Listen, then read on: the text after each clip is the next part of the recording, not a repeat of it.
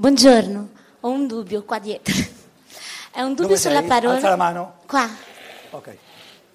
Io sempre chiedo scusa con il mio italiano perché non no, riesco no, a articolare dai, bene. Vai benissimo. Ok. Ho un dubbio con due parole, no? Sulla missione. Hai un dubbio su? Due parole, parole, due. Eh, sulla missione e sulla parola karma. Perché come vengo di un... Qual era la prima parola? Ka- Missione. Missione e karma. Ecco.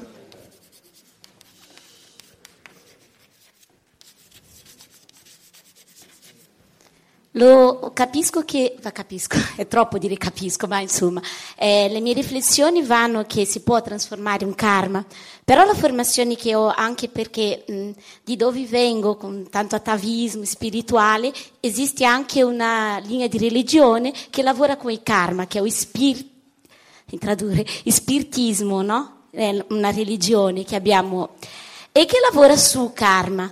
Allora, quando si parla su spirito, mi viene subito questa parola karma, karmico, trasformare, avere consapevolezza su questo, e allora un po' dubbio come si può lavorare un po' su queste due cose, la allora, mia missione e il mio karma. Allora, sta attenta, integro, siccome un bravo relatore non si, non si va mai fuorviare, no? Si tratta di integrare, integro, missione, adesso tu ti sei concentrato sul karma, no?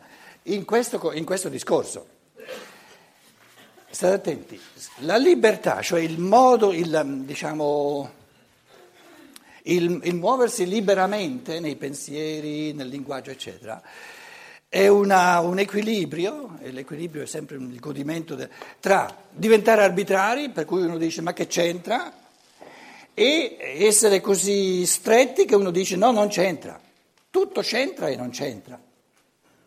Cosa c'entra il karma con quello che stiamo dicendo? Il karma è la mia libertà esercitata nel passato. La libertà che io nel passato ho esercitato, co- cosa mi trovo adesso? Com'è? Il risultato ineluttabile. Questo è il karma. Se io per dieci anni ho bevuto, bevuto, bevuto, non, non acqua fresca, eh, ma cognac, whisky, eccetera, adesso lo stomaco è rovinato. Questo stomaco rovinato è karma. Però all'origine era libertà. Perché io potevo, potevo bere la limonata anziché, capito? Quindi tutto ciò che in me in questo momento non, non è libero, è diventato karma, all'inizio ero libero. Però ieri dicevamo, io non posso, non posso l, l, il corpo è come una casa, no? Non posso... Eh, Avere una ca- non posso operare, pensare senza una casa, senza il corpo. Posso avere il corpo, un corpo senza determinarlo in qualche modo? No, non sarebbe un corpo.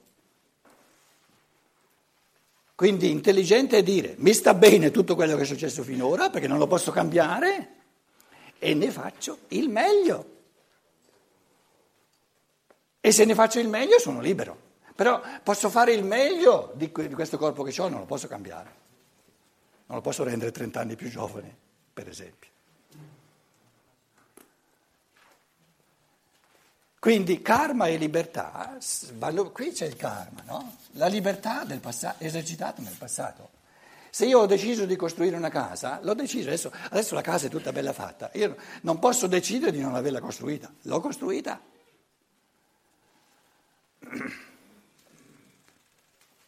Ho deciso di nascere settant'anni fa, non posso adesso cambiare questa decisione.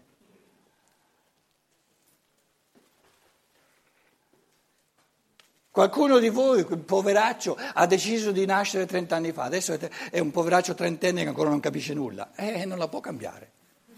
Però, se tutto va bene, c'ha avanti un sacco di anni più che io per fare le cose ancora meglio di me. Cosa molto semplice, non è che io le, fa, le abbia fatte, capito?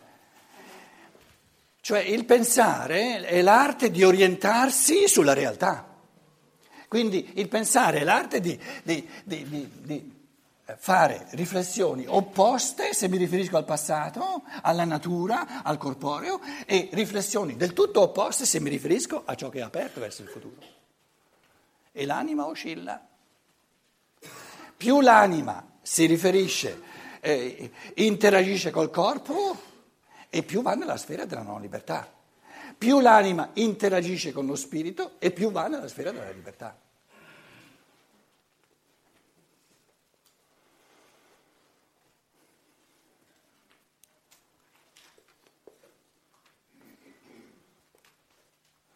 Che cosa vi piace di più? Piacere, non l'avevamo neanche messo il piacere. C'era? L'aveva detto, io non l'avevo scritto, ok. Che cosa vi piace di più? Uh, le voglie del corpo o le voglie dello spirito?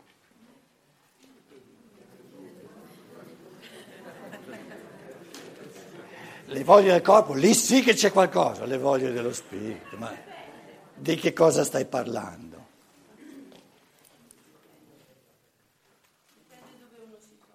Dipende dove uno si trova. Ma che differenza c'è? Il pensiero può sapere la differenza.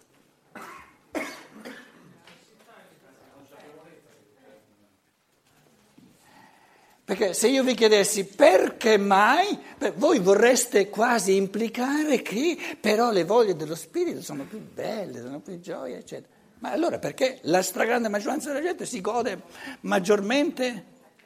Perché?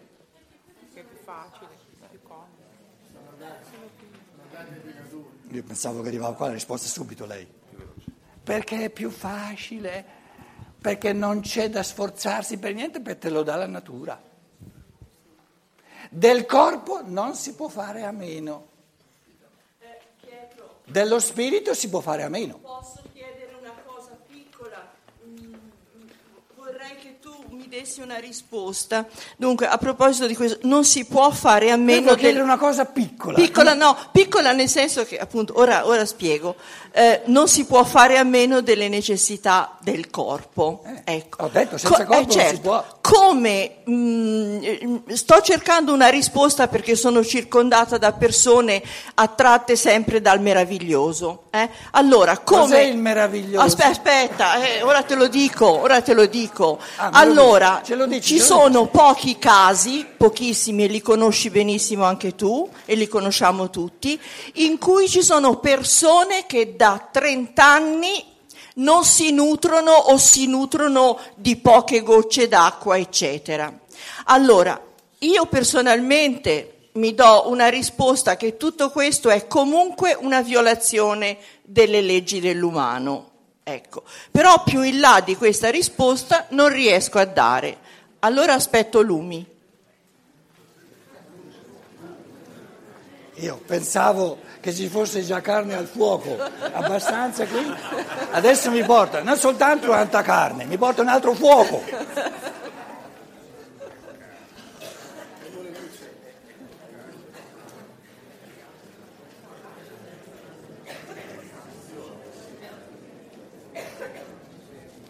Allora, concludo l'altro discorso e poi faccio un altro schemino, eh? Ci vuole un altro schemino, quello è il mio problema, devo cancellare tutto.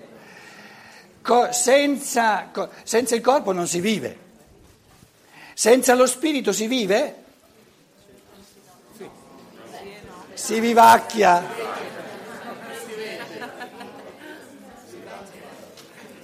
Vedete com'è ricco il linguaggio?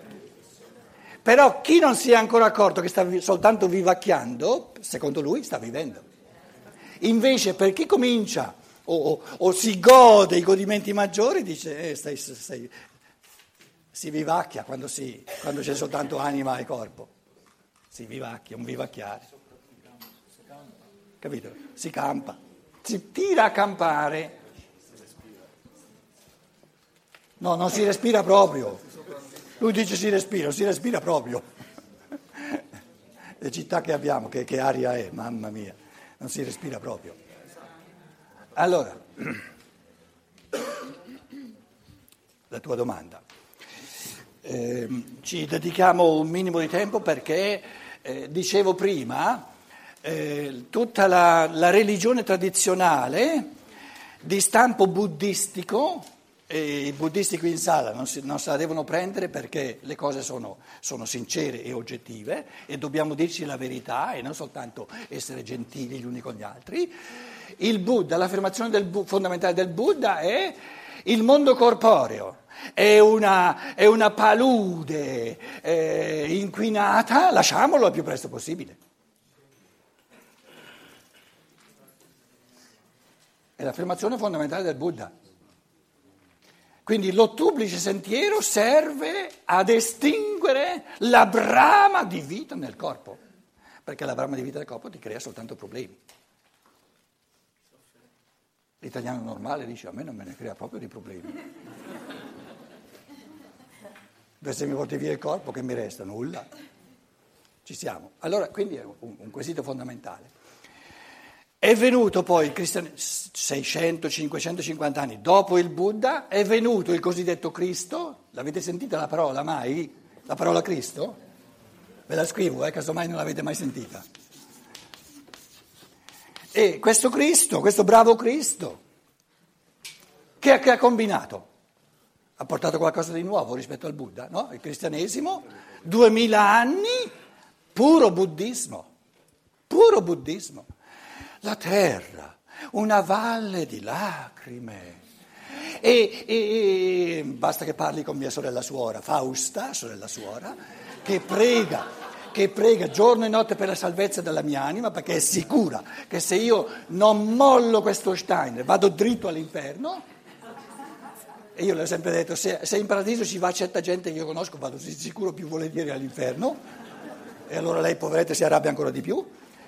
Allora, la terra, la vita sulla terra serve soltanto ad essere buoni, a essere bravi, a castigarsi, a mortificarsi, scusa, scusa, scusa, a sacrificarsi per andare in paradiso. Puro buddismo, puro buddismo. Disdegno in assoluto della, della, del peso morale della corporeità. Disprezzo del Logos fatto carne. È una cosa orripilante, scusate.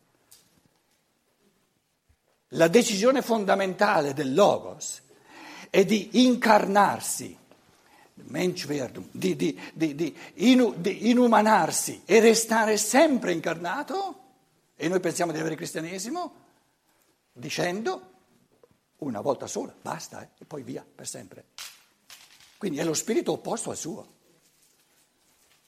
Lui sempre incarnati, noi purtroppo un paio di decenni incarnati, poi per fortuna in tutta l'eternità via dalla terra.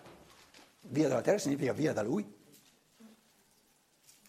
Quindi è importante che capiamo che il cristianesimo che c'è stato di questi due è un primo inizio, ma più una continuazione dello spirito buddista che non lo spirito cristiano. Allora, adesso... per la tua domanda, il rapporto, il rapporto tra spirito e corpo, adesso eh, eh, spirito, poi l'anima ce la dovete pensare, adesso faccio così, no? Corpo, il rapporto tra questi due fattori, che poi nel, rappo- nel tipo di rapporto ci sono le esperienze animiche, a seconda del tipo di rapporto. Che possibilità fondamentali ci sono?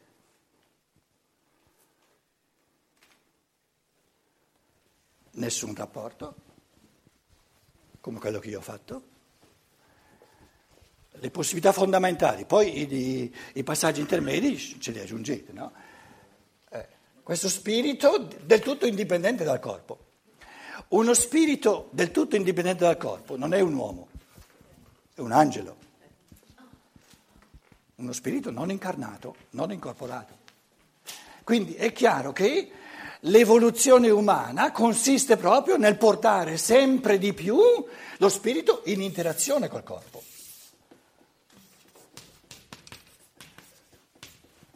La nascita, la vita. Prendiamo i due estremi adesso. Un estremo, nessuna interazione. C'è un altro estremo? Lo, lo spirito si affossa e si perde nel corporeo. È l'altro estremo. L'altro estremo. Adesso lo spirito è sparito. Se vogliamo rendere possibile la libertà, ci devono essere tutte e due le possibilità. Ci deve essere la possibilità di perdere lo spirito dentro ai meccanismi della natura, del corporeo, e ci deve essere la possibilità, qual è l'alternativa?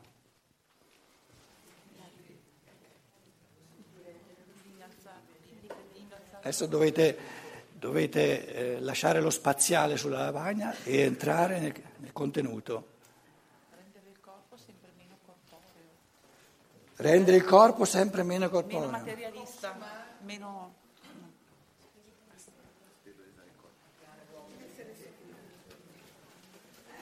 Man mano che lo spirito diventa sempre più dipendente dal corporeo, diventa sempre più deboluccio, più debole, più debole, più debole, più esile, più esile, finché sparisce. L'opposto?